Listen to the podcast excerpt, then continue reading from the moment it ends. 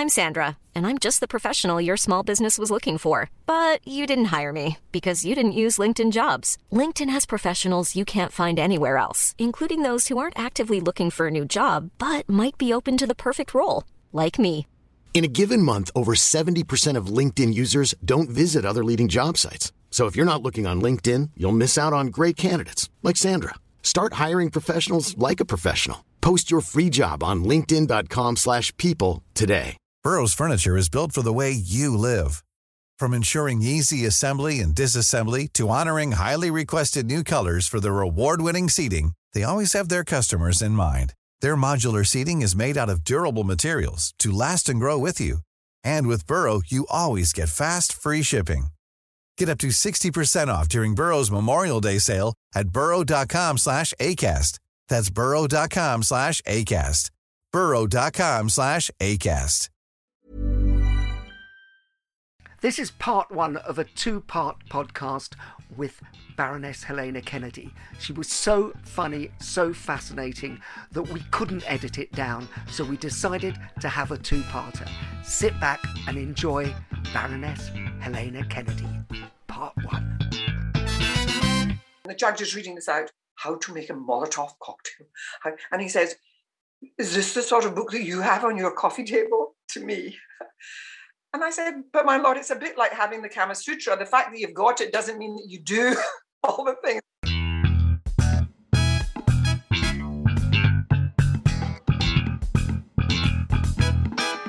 Welcome to the Humourology Podcast with me, Paul Boross, and my glittering lineup of guests from the worlds of business, sport, and entertainment, who are here to share their wisdom and their use of humour with you. Humourology is the study of how humour can dramatically improve your business success and your life. Humourology puts the fun into business fundamentals, increases the value of your laughing stock, and puts a punchline back into your bottom line. Please remember to like, subscribe, and leave a review wherever you get your podcasts. My guest on this edition of the Humourology podcast is a renowned barrister and member of the House of Lords. She's built a career on showing compassion in the courtroom. As a member of the House of Lords, she has fought endlessly for women's rights and against misogyny. She has served as the chair for Charter 88, the Human Genetics Commission, the Power Inquiry, and the British Council. She has played a hand in the country's biggest cases, from the Brighton bombing to the Guildford 4 appeal. When she's not advocating for equality and fighting for freedoms, you can find her captivating crowds on stage, on the screen, and over the airways as a presenter for programs like Heart of the Matter, Time Gentlemen Please, and Blind Justice. She is truly a champion of social justice who leads with passion, wit, and humanity. Baroness Helena Kennedy, welcome to the Humourology Podcast. It's lovely to be here, Paul. Well, it's it's such a pleasure to see you, and I'm a huge fan of your work. Firstly, I'd like to take you back to the early years when you were growing up in a tenement uh, in the impoverished south side of Glasgow. Now, as you may know, I know Glasgow well, as my mother's side of the family are from Bridgeton. And Glaswegians are renowned for their caustic wit. Was humour valued in your family? Oh, absolutely. Um, and uh, and it's so interesting that business about being brought up in the south side of Glasgow. Um, you you were never allowed to get too big for your boots, and so part of the humour was about sort of cutting people down to down to size. Um, uh, but uh, I also had an uh, uncle who was an entertainer, and uh, he was uh, he was. Um, uh, it's hard to explain just how uh, how this was. He, his name was Jack Connolly. He was actually otherwise known as Jakey Connolly, and he had his family had at one stage for quite a short time gone to Canada on one of those things where you could go on for you know very little money um, because they were wanting migrants to settle in um, in Australia or Canada, and he and his family had gone to Canada and then and not much liked it and found it pretty hard going. But it was they were right out in the in the far west of Canada, and uh, and he certainly uh, learned to ride. Um, and it was farmland, and these were folk who had, knew nothing about farming, I can tell you. So they came back to Glasgow, And my Uncle Jack, um, I used to, my first memory is as a child was that when it was the May Day parade in Glasgow, was that my Uncle Jack was on a white horse wearing a Stetson and basically being like Roy Rogers. He used to lead the, this parade and, and he used to sing um, sort of uh, cowboy songs. And he was known as, and he used to affect an American, a kind of American, and North American accent, let's, let's put it that way. And, uh, and then, of course, when he was at home, he was as Glaswegian as the rest of us. Um, but uh, he was a great uh, comic and, uh, and a source of great laughter in our wider family. So there was sort of a, a showbiz show off gene already running through the family was that he certainly he was he actually was had a very nice singing voice and he uh, ended up having a band and he would play everybody uh, everybody on the south side. We were the catholic community of the south side and he used to play everybody's weddings and uh, and events and uh, uh, anniversary parties and all that sort of thing. And his daughters all could sing. Our side of the family, we, we, we were all very, very close. Um, and there were four girls in their family and four girls in ours. And our four girls, we couldn't, we weren't very uh, talented on the musical front at all. Um, but I do think that my uh, that we we certainly loved the fact that we had this entertainer in our in our midst, and he was very very funny. And uh, and my aunt and he had a sort of were a double act where eventually he became a magician and uh, and he used to do that thing, or he'd take a half a crown from behind your ear, or he would uh, take things out of his sleeves. And in Glasgow, of course, you had to you'd have to be really good to be able to do that because he would do it at schools and things when he was old, and the kids would shout out, "I can see, Mister, where you put that." put that handkerchief and uh, he would get very cross with his audience but he was he was a great source of fun and so i think the idea that you could you could deal with tough things by being um, funny was something I learned early on, and and my mother was very witty and funny, and uh, and uh, and so I I learned that you can use humor even when things are quite dark and and when things are bleak, and oh, you've just talked about as being brought up in the south side of Glasgow in a tenement and so on. We we were I only was able in retrospect to look back and see that we were pretty hard up. But you know, when you're in the midst, when when you, when you live amongst people who are all this in the same in the same boat, you don't think of yourself as being poor. Um, and one of my sisters said recently to me when I was, uh, you know, I'd been interviewed or something. She said, "Why do you have to tell people we were poor?" And I said, well, it's just the reality. But there's no shame in, in the fact that we weren't well off. And my mother took great pride in the fact that she turned us out well.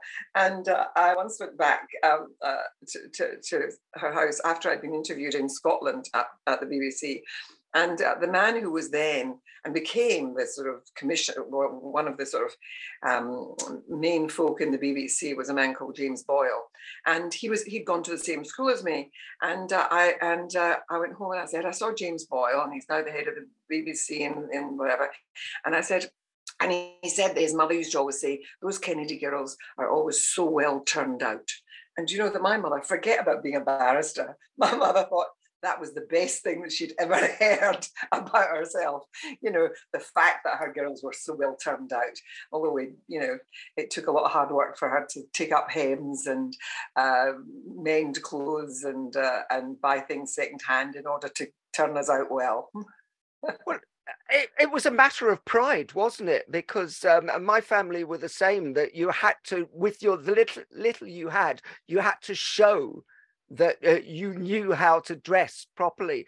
We had a friend called Kim Kinnie who also uh, grew up about a mile away um, uh, from the, in the East End of Glasgow, and he used to run the comedy store. And he was a wee man. I don't know if you ever met Kim, but a, a force of nature and a very funny man. And he ran the comedy store. He always turned out beautifully, and it was just, and it was kind of like your answer to the world was you turned out beautifully, but you also used humor to even the playing field, do you think? Um, there is a strong Scottish thing, which is um, is it is quite egalitarian. I don't know what that's about. I suspect that maybe um, Presbyterianism, you know, we're all Jock Thomson's bairns, and that nobody was to be uh, any better than anybody else. It was part was part of the culture. And um, and I remember my mother, and it's something that stayed with me all my life, especially when I went to the bar, um, was that um, that she used to say, you know, never ever think you're better than anybody else. You know that you didn't have, look down on people. But but she also said, and nobody's better than you. And uh, we were brought up to feel that that nobody was better than us. And so when I went down to study law in uh, in London, um, and, and then went to the bar, the bar was a has been, and, and it's only now that it's somewhat opening up, really, uh, and thank goodness for it. But but um, at, at, that time, the percentage of women who were going into the profession was something like five percent. It was very very low. Um, I mean, there, there, were hardly any women in my classes at all, um, and um, and then going into practice, it was really low again, and um, you know women's it was it was just not it was not the, the thing that ha- happened in, in, for women. And uh, and certainly to be a working class woman a woman a girl who came from a working class background that that made me particularly rare. And so um, it was uh, humor was a way of, of dealing with all of that you know. And i think that people often when they're slightly an outsider they can make themselves you know um, belong i think by by being fun and and uh, and i think i learned that and i think glaswegians are very good at doing that. Well, i mean one of my close um, girlfriends in scotland is elaine c. Smith who's a who's a, a oh, real great very funny great funny comic yeah comic actress. And she's very good at, at, at talking about that thing about how one can use humor um, um, to sort of soften difficult circumstances. And and I've always used tried to introduce humor into my public speaking and into my uh, work in the courts, um, and uh, and I've never ever tried to lose my Scottish accent. I always felt that it, it helped in in making a sort of bridge for example, with juries, um, that you, are not talking down to people, that you're actually communicating, you know, in a in a way that is uh, has no um, grandeur about it and where nobody's being patronized. And so I, I, I made my style of advocacy very different from what was the commonplace at that time in the 70s when I became a barrister, which was all terribly grand and war. And, uh, and, uh, and there was a sort of thing where you know suddenly in the midst of this here was this woman with a you know a, a Scots accent and who was from Glasgow uh, I do remember I at one stage when I was uh, I, I, my practice um, developed quite fast and I used to I mean, I used to joke and say that um, every Scot that got arrested, you know, solicitors would say, "Why don't we get that woman?" she'll be able to translate. And uh, and so I, I had uh, I, I, in the early days had lots of Scots clients, and then it expanded where I had then the whole of the Celtic fringes, you know, I, and I did lots of Irish cases. And you mentioned I did some of the cases associated with the Irish Troubles. So some I, I did a lot of those big Irish cases. But I always remember one of the judges saying, "Ah, Miss Kennedy, when you say murder." It sounds as though you had more that there were more than one dead body. and so I, I, I, used to think that uh, sometimes it was an advantage for my clients and sometimes perhaps it wasn't. But by and large, I think that my work in the courts was helped by being a Scot and also by being somebody who was prepared to, you know, find a, a form of, of um, of discourse that, that included humor. That's really interesting. And I like it. I mean, but we talked about the south side of Glasgow, but that's a long way from the House of Lords and the barristers' chambers where you spend your time to, uh, today. Are there any parallels between how the humor works in those two vastly different worlds? You'll know this yourself. There's, there are different. Um, there are different ways of being funny. For me, it's always been much more about um, uh, I mean, I'm reasonably quick-witted, but I but I always find the more interesting thing is to weave it into a story, um, and so that that is st- good storytelling, and that's what that's what advocacy is about. That's what being a barrister is about because it's really about telling your clients, giving your clients account, telling your client's story in the most compelling way possible, um, and often it's about I, you know, I, I quite like to use imagery to do that. And it's a bit like um, the prosecution will come and they will present their case. And I've often said to a jury, you know, sometimes it's a bit like the, the, the, the what happens in a, in a, in a theatre where the spotlight might be on what's happening on the stage and you you that's all that you see you don't see what's happening around it but you have to sort of then a moment could come where the whole stage is lit up and you see that beyond that area where the spotlight is other things are going on and that gives you a truer picture. And, I, and you have to the, the defense lawyers and i'm a defense lawyer uh, the, the defense lawyer's role is to really shift the, the, the, the perspective and to say let's look at it in a different way and and and and then you present it in a way that is going to be most compelling and most perhaps um, hopefully um, uh, uh, helpful to your client. One of the the, the the the things about advocacy is that you you really have to leaven it um, because if you're dealing with very serious stuff there has to be ways in which you can you can you can somehow bring relief into it. And I, I you know i know this from um, it's hard to find humor in things like for example violence against women and girls you know i mean and i do a lot, a lot of my works around that kind of thing. Or the i mean nowadays a lot of my work is international and and i'm looking at really grievous and terrible crimes which are not just i mean crime of any kind can be terrible but when it's on a horrible a large scale then you know it's it's, it's particularly um, uh, depressing and terrible and, and, and affecting. And so how do you how can you possibly be funny about some of this stuff? And the truth is that I always found it best to be funny about the judges, about judges, you know, and to tell judge stories.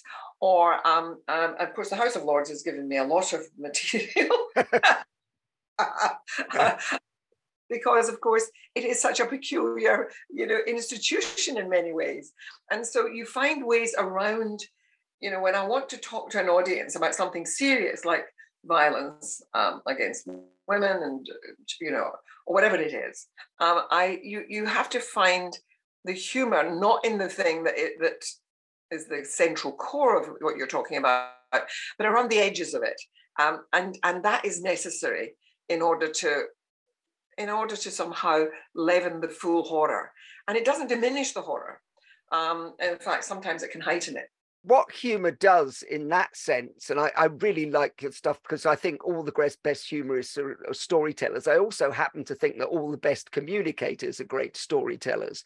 Um, and it's about that um, unique ability to connect with everyone from the accused to the judge, from the, the cabbie to the lord, which you were just talking about. And, and how important it is being kind and compassionate as well as humorous in order to make that work. The comedy that I always prefer is where you can get a sense that someone is not doing it out of cruelty. Um, you know that the I mean I mean you you Paul are, are you, you know are, are, a great humorist uh, uh, humorist. Um, uh, but there's the, and and I never ever I, I feel the the warmth that there is in you as a person, and I think people engage with that. They recognize that um, in a in, in a person. I think it's I think cruel humor is is is is for me it's unappealing. That business of of putting other somebody else really down and grinding them while they're down um, is is um, and and you know the business of people's humor, which was racist or you know or diminishing women. Um, I don't think you have to do that. You can still be quite funny. You know, you still can can raise a laugh without having to be cruel. But is that not the difference between playfulness? Because I actually think what at, at the center of it is you know you have enough rapport you have enough connection to be playful and so you can therefore say things that are a little bit more um, cutting because yeah. you've already got the warmth and i think that's what the glaswegian thing is about i i, I was um, the first time I did Top of the Pops, um, and I, you know slightly, and, and we all do this, you puff your chest slightly when you've done something. And uh, I went up to Glasgow to see my cousins in Cranhill, and uh, I went there. And uh, you know, I'd just been done my first top of the pops, and I'm on tour, and uh, go and see my cousins in Cranhill, and all the wee cousins are there, and went, "Oh, Uncle Paul, Uncle Paul, we saw you on that there top of the pops. And just allowed me to puff my chest enough and then went, We thought you were a shite. oh God. well, you, you there, is certainly that Scottish thing, which is you must never get to think too well of yourself because they'll bring you back down to the ground. And uh, and uh, I always remember that you know, my sister said that she was in the street with my mother, and somebody said, "Stop, my mother and said, Oh, I saw something in the papers, Mrs. Kennedy, about your daughter um, and uh, all the things that she does. I don't know how she does all that. And my mother said, I know, I know, I know she's always busy, but you should see her skirting boards. And so basically, she may be great in the courts and she may be doing this and that, but all I can tell you is she's not much good as a house a housewife. I mean, you know, it's that business business of um, you know never never sounding as if you're being too over proud of your own children and never and never letting your children think that they're too big you know they're getting too grand for they've got to you know know their know that know where they're from. Well uh, but you talk about children and i, I know you have uh, three children and it, it's uh, is that part of um raise is it important to have humor in you were raised with humor. Is it important to inherently plant that in them so they don't get too big for their boots. My boys, particularly with each other, but also uh, um, um, uh, my poor husband is the butt of most of them. but I get I get some of it too. And when they're doing it with me, they put on this sort of Scottish accent, this this full Glasgow accent, and they sort of go, "Oh, you know," and uh, uh, uh, "Oh dear," and they they they they take me off, you know. Um, um, but they but their, their father is the person who, who suffers most in their hands. But we but no, there's a lot of laughter in this house, and I think we did get that really from from my side of, of the family that you know that Scottish thing. I think you also have to encourage it and allow it to happen because it brings you back down to earth because you will be in the House of Lords. There's not many places more grand than that. So you have to be rooted when you come home, don't you? When I first took my mother, my mother's dead now, has been for 10 years, and she lived until she was 93 and she was really a rather marvelous woman. She was, and she was very funny. And um, uh, when I first took her to the House of Lords, and she looked around and she was saying, "I thought half these people were dead." You know, she saw lots of politicians that she that she remembered from the newspapers and things. And she said that, she, and uh, but they, but somebody had stopped her in Glasgow and said to her, "How do you feel now, Mrs. Kennedy, about your daughter being a lady?" And she said, "All my daughters are ladies." Oh. But it's that whole thing of just, you know, um, um, I don't make any any difference bet- between them. She she was, but my mother was a real character. Um, very very very funny funny. A lot can happen in three years, like a chatbot may be your new best friend. But what won't change? Needing health insurance. United Healthcare Tri Term Medical Plans, underwritten by Golden Rule Insurance Company, offer flexible, budget friendly coverage that lasts nearly three years in some states. Learn more at uh1.com. There's never been a faster or easier way to start your weight loss journey than with PlushCare.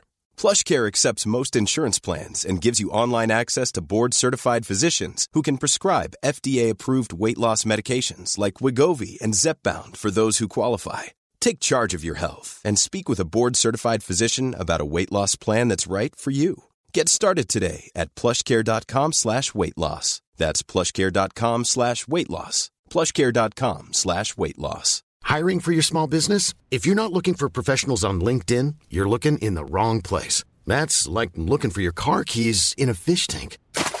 LinkedIn helps you hire professionals you can't find anywhere else, even those who aren't actively searching for a new job but might be open to the perfect role. In a given month, over 70% of LinkedIn users don't even visit other leading job sites. So start looking in the right place. With LinkedIn, you can hire professionals like a professional. Post your free job on linkedin.com slash people today. Burrow is a furniture company known for timeless design and thoughtful construction and free shipping. And that extends to their outdoor collection. Their outdoor furniture is built to withstand the elements, featuring rust-proof stainless steel hardware, weather-ready teak, and quick-dry foam cushions. For Memorial Day, get 15% off your Burrow purchase at burrow.com slash ACAST and up to 25% off outdoor. That's up to 25% off outdoor furniture at burrow.com slash ACAST. My mother's uh, 91 she won't thank me for saying that because she's been lying about her age forever you know. Uh, but uh, but it's that humor as a resilience as well because i mean what they lived through was quite extraordinary. My father was in the army. My mother had uh, two babies while he was away in those six, six years. Um, I mean, when he came home on, on leave, she, she, he'd go back and she'd find her that she was pregnant. And, uh, and she had these two babies. And she was living in a tenement in Tradeston on the south side of Glasgow. which was down on the river. And uh, and uh, and it was bombed regularly because, of course, you know it was the shipbuilding area, and uh, and uh, the the tenement that she was in was bombed. And my mother went through the rubble. You know, she had her kids looked after by her mother-in-law for, for the after, for the day. She went through the rubble and found things, uh, you know, photographs and stuff like that. And she found pieces of furniture, and somebody had given her a hand cart, and somebody else, the the, the priest in the local uh, Catholic church, had found some place that she could move into that was about two miles up the road, and she put that stuff on a hand cart like Mother Courage, and moved up to find a new place to take our kids. You know, I mean, people went through the most incredible things. Um, uh, you know, uh, it, it we, we, we, we don't know we're alive really that we, we hadn't that experience. But I just now, Paul, I'm, I'm uh, on this task force advising on war crimes in Ukraine. And it's bringing me right up close to those kind of experiences that um, and people did talk about about what happened um, during the Second World War. Yeah, I wasn't born. Um, I, I, I, was one of the sort of post-war part of my family. I had two. My two sisters were nine and ten years older than than me, but um, uh, it was part of our lives hearing those stories um, about about. Uh, about the effects of the war on people, and I think that a lot of men suffered um, uh, terribly by the things that they experienced in the war and then came home and sort of buttoned it up. And I think that, uh, you know, they probably had, were experiencing post traumatic stress disorder um, and nobody knew. And, uh, and of course, often, you know, drank too much and so on. I'm sure it had, had effects that were never at the time recognized. Um, but were seen in, in social problems, you know. I think that's very interesting. We had uh, John Sweeney on the show, uh, uh, the Panorama reporter, and he was he spent uh, well, he's now in Ukraine. He spent the last year in Ukraine reporting from there, and uh, we talked about, and you're you're talking about the whole thing of dealing with these extraordinarily tragic situations. How important do you think it is to be able to see some humor even in the most tragic situations. I've sat in the cells with people who've been looking at life imprisonment and sometimes and, and sometimes got life imprisonment. And and even in those sort of circumstances, people sometimes uh, really the toughest stuff in life, um, still still people find a way of laughing at their own vulnerability or laughing at the yeah and and it, it is you know it is the the humor of the of the gallows. It's, it is the humor of the morgue. Um, and um, you know i just this last week was with um, some very senior people from uh, ukraine. And and and like that you know the only way that you can remind yourself of life and and find some enhancement in all of this is to believe in the in, in in how the future might be. And so of course their jokes are all about putin and what they want to happen to him.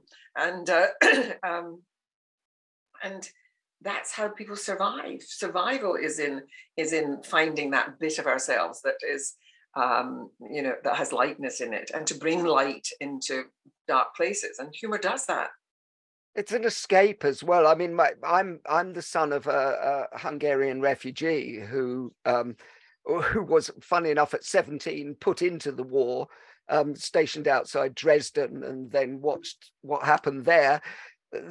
Then um, joined up with the Russians because they spoke Russian, and went in in uh, 45 to Berlin with the Russians, uh, and then was in prison. But all the time, he used to talk about how lucky he was, you know, because he said we all got a fit of the giggles when we were lined up against the wall in 56 and the Russians shot people next to us. And he said we were laughing uncontrollably because it was the only escape. People have to do that. I've just been involved um, uh, uh, last year in the evacuation of a whole of women lawyers and judges um, uh, who were on a kill list for the Taliban.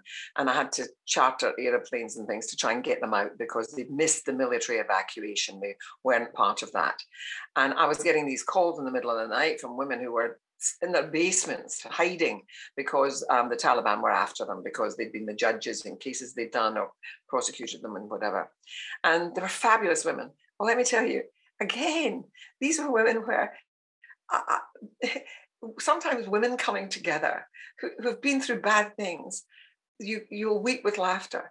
You know, one of one of my women judges said, I, I when I was leaving and you had told me that we had to we were to get ready and and, and you asked us if any of us had burqas um, because we should put them on in case we were and be, as we were being transported to the place where the airport was and she said I had banned the burqa from our house because the great thing was that we were no longer after the Taliban were ousted in you know early in you know in 2002 uh, and she said and the idea that we were having to phone up relatives and saying has anybody got a burqa and you know it was I, I, and and we were laughing at it because one of one of my, my women judges she she she as she was leaving the house she said uh, uh, and there were gaps I said to them they could only have one suitcase. I mean, it's the most terrible thing to be involved in. It was like Schindler's List, and uh, I and I said to uh, and what she said that she was leaving, and then she suddenly thought they're not going to believe that I'm really a lawyer when when I get to wherever I'm going. And so she went off and she got all her her certificates and her diplomas and her degree certificate and stuck it down into her underwear. And she said one thing I knew was it was very unlikely that any of the Taliban were going to go putting their hands down into my underwear. I mean, they're women who found humor in the most awful circumstances. Um, fabulous uh, women, and and I'm I mean there they were looking looking death in the face. I mean, uh, humor is, is something that I think is so it's central to the human condition. I couldn't agree more, and and it's extraordinary the work you've done. But I think you've done that magnificent work partly because you can actually bring a lightness and a humor to it. You've spent your life giving voice to those with the least power uh, within the system and championing civil liberties and promoting human rights. Do you think humanity and humor are closely aligned? I think it's a strand of of uh, of uh, our humanness that we that we in order to deal with the hard stuff we we we reach we reach for humor to kind of leaven it. I, I you know I always remember. I mean, and if you can be quick, it, it, it helps. One of the stories I always tell was that I I um my life was very affected by uh, getting to know a, an amazing American lawyer. He was a great attorney, and he was in uh, Britain and he came to the Old Bailey to watch a case. And I was rep- acting in a case for a group of anarchists. Now, and my client had been found with a book that was called, and this, and this uh, elderly lawyer was sitting at the back of the court and he watched me doing this thing and then he befriended me and he and his wife became like um, like family to me and so it, it did affect my my way of thinking about law and he mentored me well do you know that i when i was doing that case um, my client had a book that was called the anarchist cookbook and it was a thing that uh, it was a thing that young people in the uh, you know who were at university in those days had it was a sort of you know it was a bit chic to have this book and uh, and uh, and so I said to the police officer in cross examination, I said, "But look, you know, it's um, this is this, this is a coffee table book, isn't it? Really?" And uh, and the, and the police officer says, "No, I, not that I know." And I said, "Well, it's kind of I don't know, you're probably too young to remember this, Paul, but there was an expression at that time which was radical chic. I said it was a sort of radical chic thing to have this book. It didn't mean, and the judge said, pass that book up to me. And the judge looks at it, and of course, one page is, you know, how to how to make mescaline and how to how to uh, how to make uh, uh amphetamine drugs and how to uh, how to make a Molotov cocktail, a bomb, you know, all that sort of thing. And uh, and each page had some awful thing on it. And the judge is reading this out how to make a Molotov cocktail. And he says, Is this the sort of book that you have on your coffee table? To me. And I said, But my Lord, it's a bit like having the Kama Sutra. The fact that you've got it doesn't mean that you do all the things. Well, can I tell you something? The whole of the jury and everybody laughed their heads off and uh, and uh, the judge was furious with me, and uh, and then I got this note from this elderly lawyer at the back who was visiting and who was at the back of the court saying, "I think you're going to win this case," and I have to tell you, I did. That's brilliant! What a fabulous story. I mean, I mean, do you really think that because uh, I I would guess that it, it's true, and I think you've just given us a story that is true that humour can sway a jury, or, or humour can bond you with the judge and the jury enough to actually influence a case. There are people who um, are, were great humorists as advocates. There was a man called Gil- Gilbert Gray. He was one of the funniest people ever. Great advocate, but so amusing and funny. Great after dinner speaker. Um, and Gilly, um, I, I, I was I did a couple of cases where when I was a young lawyer, and he was the, the QC in the cases, and he was very very funny. And there, there's a thing that happens in the bar mess. You know, that's where where we all have our morning coffee and things. And and uh, it had that military name. I don't know where how long it dated, but um, so in the bar mess, um, people used to talk about people. There were the few people who could laugh a, a case out of court. Mm. Now, laughing a case out of court is, is something that very few people could do. Um, but there are some cases where, um, uh, you know, where the, the case is so ridiculous that you can take it to a level where it, the, the jury starts saying this is ridiculous. Um, we're going to quit because they feel that it's um, it's been a waste of public time. What's the point of all of this? And so on. And i remember there was a, a case where um, involving a dolphin. In, it was it was in one of those sea places. Do you remember? And it was about somebody who was seen in a glass through the glass thing, a cleaner in the aquarium that looked through and saw one of the people who worked in the in the aquarium uh, swimming with dolphins, and he was holding onto the dolphins one appendage that uh, you could hold on to because they're all slippery on the on their bodies. And so if you were to swim with this thing, and uh, and so he was holding on to the to the um, genital area of this, uh, and the and the suggestion was that he was doing indecent things with the dolphin. And the guy then said, "It's not," and, and he said I was trained to do things with dolphins in the in the Caribbean or whatever, and it's the only thing that you can hold on to if you're trying to steer it away from, you know, whatever. And uh, and uh, and of course the jury acquitted it and thought, I don't care about what happens to dolphins. the cleaner should have kept her, her, her thoughts to herself and instead of reporting this man to the police.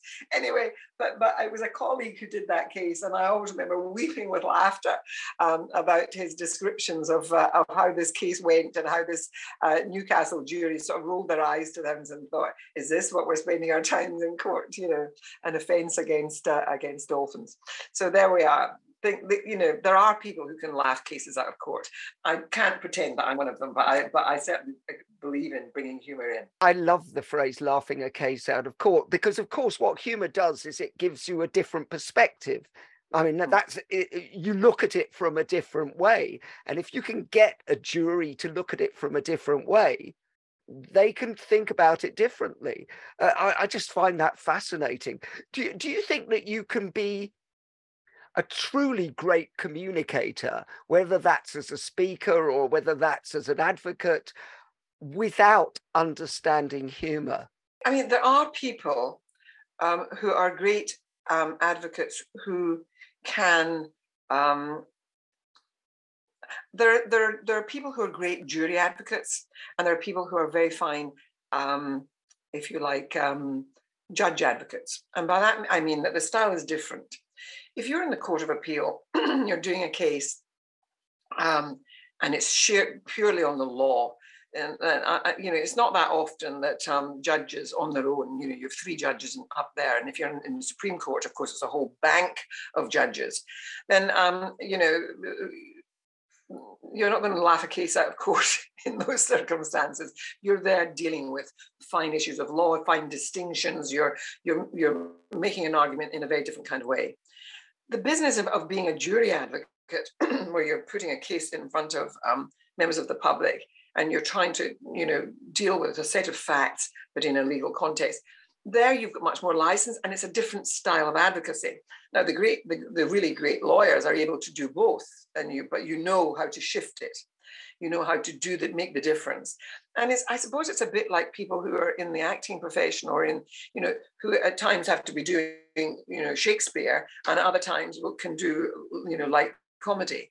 And i think that uh, uh, you know the the the best um, attorneys and the best advocates are able to do both.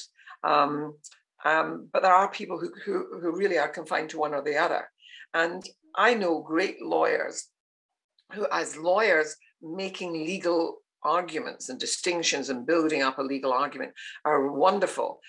But you couldn't get a joke out of them even, even if you tickled them you know i mean you know that's not where their skill lies. Isn't humor in obviously this is a Humourology podcast but isn't humor the difference that makes a difference?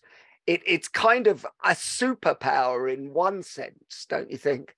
I do. I mean i mean because even in front of that bank of seven judges, um, there are moments where where because of the seriousness sometimes of what you're doing, um, laughter becomes um, almost easier. People laugh at things that, are, that normally you wouldn't find that hilarious, but you can, because of the tension um, and the seriousness of the subject matter, um, then relief is found in, in laughter. And so, um, of course, you do, you know, where um, uh, I mean, there's that, it's that business, it happens in the House of Lords as well, you know, where people can get, there are some people who are very good at playing the house. And, and there are other people who are just just don't have that skill um, and and you know it's always kind of there's, there's always a little bit of excitement when somebody you know is rather a, a, performer gets up to their feet because you're sort of anticipating something something different. Um, but one of the things that's said in the house of lords is you know um, everybody has said everything that can possibly be said on this subject except me. Maybe repeating what we've all heard a whole set of times. And so there is that there is that problem if people want to be on the record as having you know um, uh, had their opinion expressed. Um, but there are people. I mean, one of the funniest things in the House of Lords recently was that because of COVID, um, we all had to. Uh, uh, uh, technology had to be suddenly introduced into people's lives who were not particularly technologically skilled. And I, I mean, I do remember at one stage being in a queue uh, for the there's a, a sort of digital help room in the House of Lords where you can go and see the, these uh, you know young techie guys who can help you when you've screwed up your technology. And i was i was standing in a line behind a very very elderly peer and i said to him uh, i said are you are you getting a, a, website? Are you here to create a website? And he said to me helena i don't want a website. I want eyesight. And you know i mean it's the whole technological thing has been such a challenge to an awful lot of people. But when the house was only operating um, online, and basically somebody was sitting on this, the woolsack in the house, empty, and we were all in the little boxes on people's, you know, computers and Zoom zooming in, and you'd had to put, you know, indicate in advance that you wanted to speak, and so you'd be given that there'd be a line up and so on, and so then the speaker in the house would shout out, "Lord Gilly McGillicuddy of." Uh, Upper Montrose, and then some ancient peer would appear in on the screen. And he would open his mouth and he would talk and no sound would be coming out of him. And he would talk and talk and talk. And then the speaker would shout uh, lord mcgillicuddy uh, you're on mute and then, of course, Lord McGillicuddy wouldn't know how to unmute, and you'd see him uh, struggling with his uh, computer. And then some ancient retainer would stroll in who would try and help them with the computer. And it, every every presentation would take about 20 minutes. And so until we all became sort of technologically, um, and, and it was very interesting. You would see into people's houses, you know, there were, you would see some very ancient earl a hereditary peer in a castle somewhere, and you'd see on the back of his door hanging on a nail would be his dressing gown, you know, and he'd be in some ancient bedroom uh, trying to communicate with the House of Lords. Anyway, it was it was a very interesting time, but it's made us all much more technologically equipped. Uh, well, that's it, and the it kind of evens the playing field, doesn't it? That that humor of, and that's why I go think about the humor and humanity it's kind of it starts from the premise of we're all ridiculous. We know that it's part of the isn't it part of our, uh, how how we are as humans that we that we see the ridiculousness eh, sometimes in in our behaviors? I think that is the trick because a lot of people who listen to this podcast are, uh, are listening because they want um, tips and tricks for how to get their lives better. I i i get brought in a lot um, as a psychologist to help people with um, speeches and uh, things. And one of the things is that happens a lot is people put other people on pedestals. You know i can't talk to uh, that Baroness Kennedy because she's uh, way above me rather than seeing them as people. And and that's where i think the humor and the humanity come together. I agree with you paul. I think that um, uh, if if it's, it's one of the ways in which you uh, make those connections and you show that you're not you're not any any any you know you're any different from anybody else. You know you may you may have a different job in life but in fact you're affected by all the same things and uh, and and and you have all the same self doubts and, and, all the same sort of con- uh, concerns about it you know about our daily round. Um, but you just try to be the best person you can be we couldn't fit everything into part one so in part two you will get more of her wonderful witticisms, her wonderful insights, and her wonderful charm and repartee. The Humourology podcast was hosted by Paul Boross, produced by David Rose, music by Steve Hayworth, creative direction by Les Hughes, and additional research by Helen Sykes. Please remember to subscribe, like, and leave a review wherever you get your podcasts. This has been a Big Sky production.